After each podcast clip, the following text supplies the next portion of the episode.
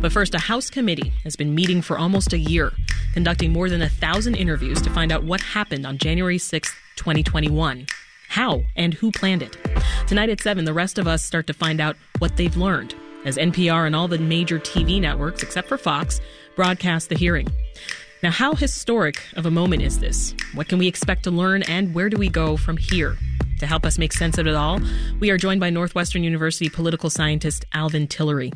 He's the director of Northwestern's Center for the Study of Diversity and Democracy. Welcome back, Professor Tillery. Thank you, Sasha. Also with us is DePaul University historian Tom Mockaitis, whose research focus includes insurgencies and terrorism. Welcome to Reset, Professor. Thank you, Sasha. First off, I, I want to hear how important you both think that these hearings are. You first, Professor Tillery. Well, I mean, I think they're very important because they're going to give us something that we haven't had fully from the media accounts, which is a window into what was happening in the Trump White House uh, during the insurrection. Uh, they will also likely give us a sense of the role played by leading figures in the uh, GOP in Congress on both January 5th um, and in the hours uh, after the insurrection. Yeah. Uh, and that's really important. Professor Mockaitis? They will help to counter the narrative of the far right and sadly even the mainstream Republican Party that nothing of great significance happened on January 6th, that it was a demonstration or peaceful demonstration, or worse, that it was a false flag Antifa operation. This is about, you know, also establishing firmly in the historical record that this was an effort to overthrow the legitimate will of the American people and to promote the big lie. Sticking with you for a moment, Professor Mockaitis, you know, some folks are comparing these hearings to Watergate. Do you expect the nation to be as riveted by this as they were by Watergate back in the 70s? Unfortunately, no, because as uh, you know, as people have observed, the, the the media landscape is vastly different. We have infinitely more choice. We're not glued to three networks, and if you don't watch them, you really don't have much out. You don't have anything else. Um, today, there's just a huge range of choices. Fox News is not even going to cover it. They're going to they're going to cover it as they see necessary, which means they're going to spin it to fit the narratives they're already promoting. So I think a lot of people, unfortunately, will turn tune into Netflix or Prime Video or Hulu or whatever they happen to stream, and you know they they'll probably pay some attention, but they won't be glued to their sets the mm-hmm. the way they were uh, during the Watergate hearings. Professor Tillery, you are a, uh, a scholar of race relations, and we know many Americans were disturbed by the uh, January 6th attack. There's some strong arguments, though, that this was even more frightening for black Americans. So, how much do you think the racism that was displayed that day is going to be addressed? So I'm thinking of that Confederate flag, for instance, that was carried into the building. Who could forget that? Well, yes. I mean, that that's the first time that flag has ever reached the Capitol uh, in terms of being the Capitol being breached, and and we also know that uh, Officer Goodman and the other black officers protecting members of Congress that day were the victims of, uh, you know, racial epithets uh, during the insurrection. So I, I, do think that we will hear from the officers uh, about that dimension of what they experienced, and we'll also hear from other officers about the lingering effects of the violence uh, uh, that they faced on that day. If I could add to that, you know, in addition to the Confederate flag, you had on full display on January 6th the iconography of white supremacy. The Don't Tread on Me flag, uh, the Camp Auschwitz shirt, the six million is not enough, some neo Nazi symbols, the noose. I mean, absolutely everything that incorporates the racism, the anti Semitism, mm-hmm. and the anti government narrative of this group was just really there, just in the visuals, and as well as uh, my colleague said, along with uh, the verbal epithets and everything else. Professor Mockaitis, one of the things that you study is, is military history. About mm-hmm. one in every five defendants in this insurrection served in the military. And four of the five Proud Boys indicted for sedition this week, they were veterans. So are you hoping that the committee's examined the involvement of veterans here? I think they, they have to, and I know the Pentagon's been doing it a great deal. The Oath Keepers, for example, Stewart Rhodes has been indicted on charge of seditious conspiracy, actively recruit law enforcement active duty and retired military and emergency responders. And, you know, there's a history of this. I mean, you know, people displaying Klan symbols all the way back to the 1970s and 80s and, being in the military tattoos and whatever. But it's intensified. Um, because these groups really, I mean, the Oath Keepers offers an alternative oath to people who are in the military swe- swearing an allegiance to defend the Constitution. So that to me is crucial, and I think it has to go well beyond January 6th and take a deep dive into just how pervasive this phenomenon is among the people who are supposed to keep us safe. This is Reset. I'm Sasha Ann Simons, and we are talking about what to expect from tonight's televised January 6th hearings.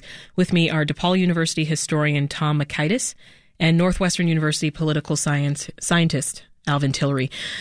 I have another question for both of you. What needs to happen in these hearings in order for them to be successful? You first, Professor Tillery.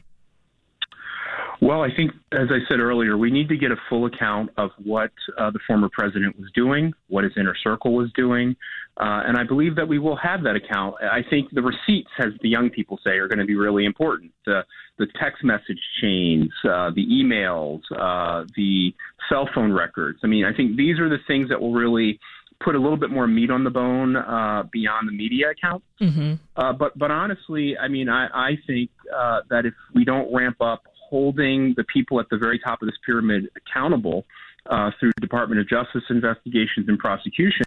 Uh, you know, if success is preserving our democracy and insulating it from the forces that Professor Mockaitis is talking about, uh, I don't see how we get there unless we really start holding people at the top accountable. And so my hope is that the the the uh, hearings will lead to a pathway uh, to that outcome. Professor Mockaitis, how are how are you measuring success here? Well, I think um, Adam Schiff tipped his hand in an interview yesterday, saying that there, interest, there there will be some new revelations, but it's the overall dramatic effect of people seeing this. And I think the real audience to be swayed are the independents. I mean, the people on the right and the majority of people, you know, in the on the Democratic side of the aisle have formed their conclusion. It's really clear to me, and those of us who are experts who study this, that, that this clearly was an insurrection. But there is there is a soft middle that I'm hoping they'll be able to reach. The other purpose is to bring this back into focus because it's been eclipsed by the abortion debate, it's been eclipsed by the war in Ukraine, uh, it's been eclipsed by the horrible shooting in Uvalde and Buffalo, and so on. Although mm-hmm. I would argue there's a, these are all related, even though the connections are not always drawn. But this brings it back into sharp focus, and if it has an impact on people's awareness, um, and hopefully on their voting patterns, and hopefully on getting the Justice Department to take some some action. Uh, you know, uh, as my colleague said, about holding these people accountable. Yeah, what does accountability look like, though? Professor Tillery? I mean, accountability looks like prosecution, right? I mean, we hear all the time that uh, we're a nation of laws. And I think if we learn from these hearings that there are people uh, from the former president uh, all the way down uh, to middle levels of government who are involved in planning an active coup against the United States government, then they have to be held accountable. Uh, and so that means prosecution. You think we'll learn anything more about how former President Trump and his aides and children were involved in the insurrection, Professor Tillery? I think we undoubtedly will. I mean, we have something close to 20 hours of testimony uh, from Mr. Kushner and from the former president's daughter, Ivanka Trump. And so I think that will be very revelatory. Professor Mockaitis, do you think the, the January 6th committee is going to be successful in implicating Trump and his aides in connection with this attack?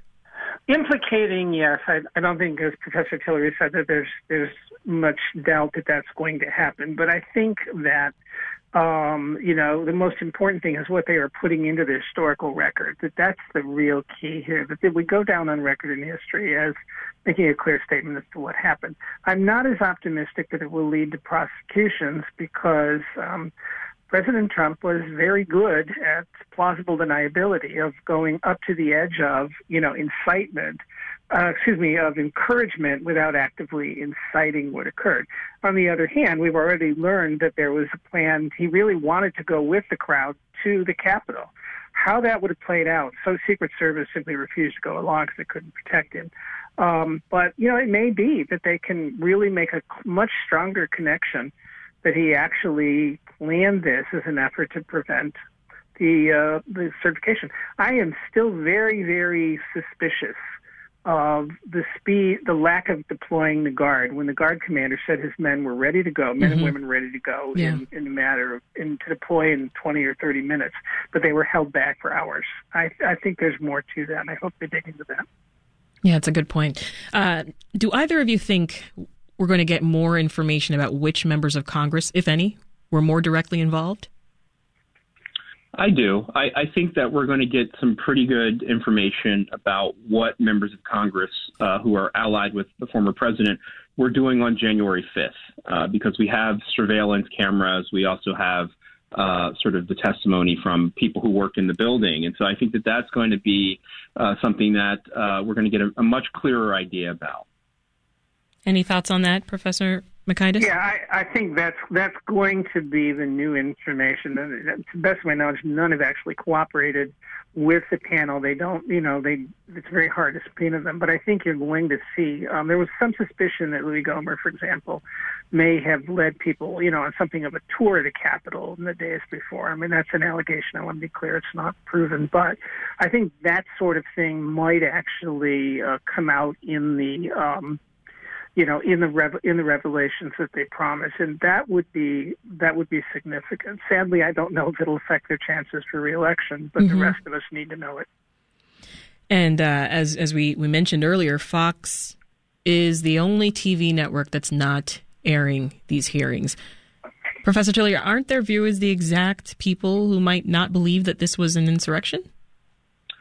Well, they are, and I, and I think that you know Professor Mockaitis nailed it on the head. We're, we're, we we don't have an, an ecosystem with the media where you can really focus the entire nation in the way that we could during the Watergate hearings.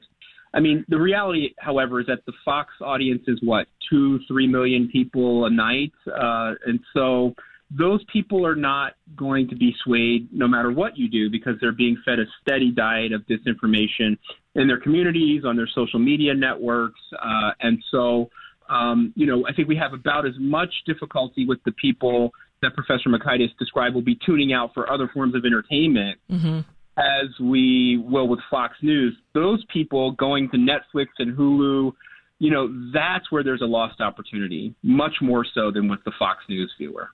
Yeah. So, so to that end, you know, we've we've established probably not going to be a lot of people glued to their television sets tonight um, to see what, what happens here. But Professor Mockaitis, do you feel confident that anyone's opinion will be changed because of these I, hearings?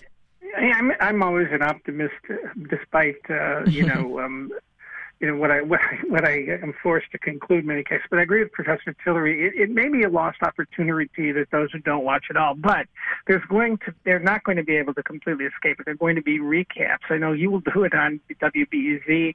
Um, so will every evening news program and so on. So I think that the key elements will make it into public discourse, even for those who don't sit down and watch the entire hearing start to finish. Um, and so I'm a little more optimistic that it could change the minds of the independents, those the people that don't think it, you would have forgotten about it or don't think it's as big a deal as, as the Democrats are, are claiming. Um, so I'm hopeful, cautiously optimistic would be my best way of describing it. Yeah. And Professor Tillery, what, what kind of impact might this have on the uh, that continued 2020 election denialism that's still out there? Well, I mean, I, I think, you know, after the insurrection, we saw Republicans across the country deregister from the party and become independents mm-hmm. in the swing states. And I think that that could continue uh, to happen. I mean, my own polling research uh, demonstrated that the reason those two Senate seats flipped in Georgia, a big part of that was uh, affluent, college educated whites in the ring suburbs of Atlanta, uh, they voted more democratically than you know they normally do. And so, with those kinds of constituents, the, the folks that Professor Mockaitis is describing as independents, you know, if you know if we can influence them, if they can be influenced through these hearings, uh, then that might have an electoral impact. Because again, you don't have to win everyone, nor do you have to win the Fox News viewers to win elections. That's what President Biden showed in 2020. Uh, and so it's a shame the Democrats have forgotten that uh, because their entire strategy since 2020 has been about running away from what they did to put that coalition together. But but you know, we really don't need to persuade uh, the hardcore conservatives that this stuff is real. You just need to persuade the people that may vote for you if you're a Democratic voter. A brief last word from each of you. Once these hearings are over, where do we go as a nation? Professor Tillery, you first. Well, you know, I, you know, again, I think none of this is going to matter if we leave in place the same people who were plotting the coup uh, to steal subsequent elections. And so we're not going to go anywhere unless we act quickly. Professor Mockaitis?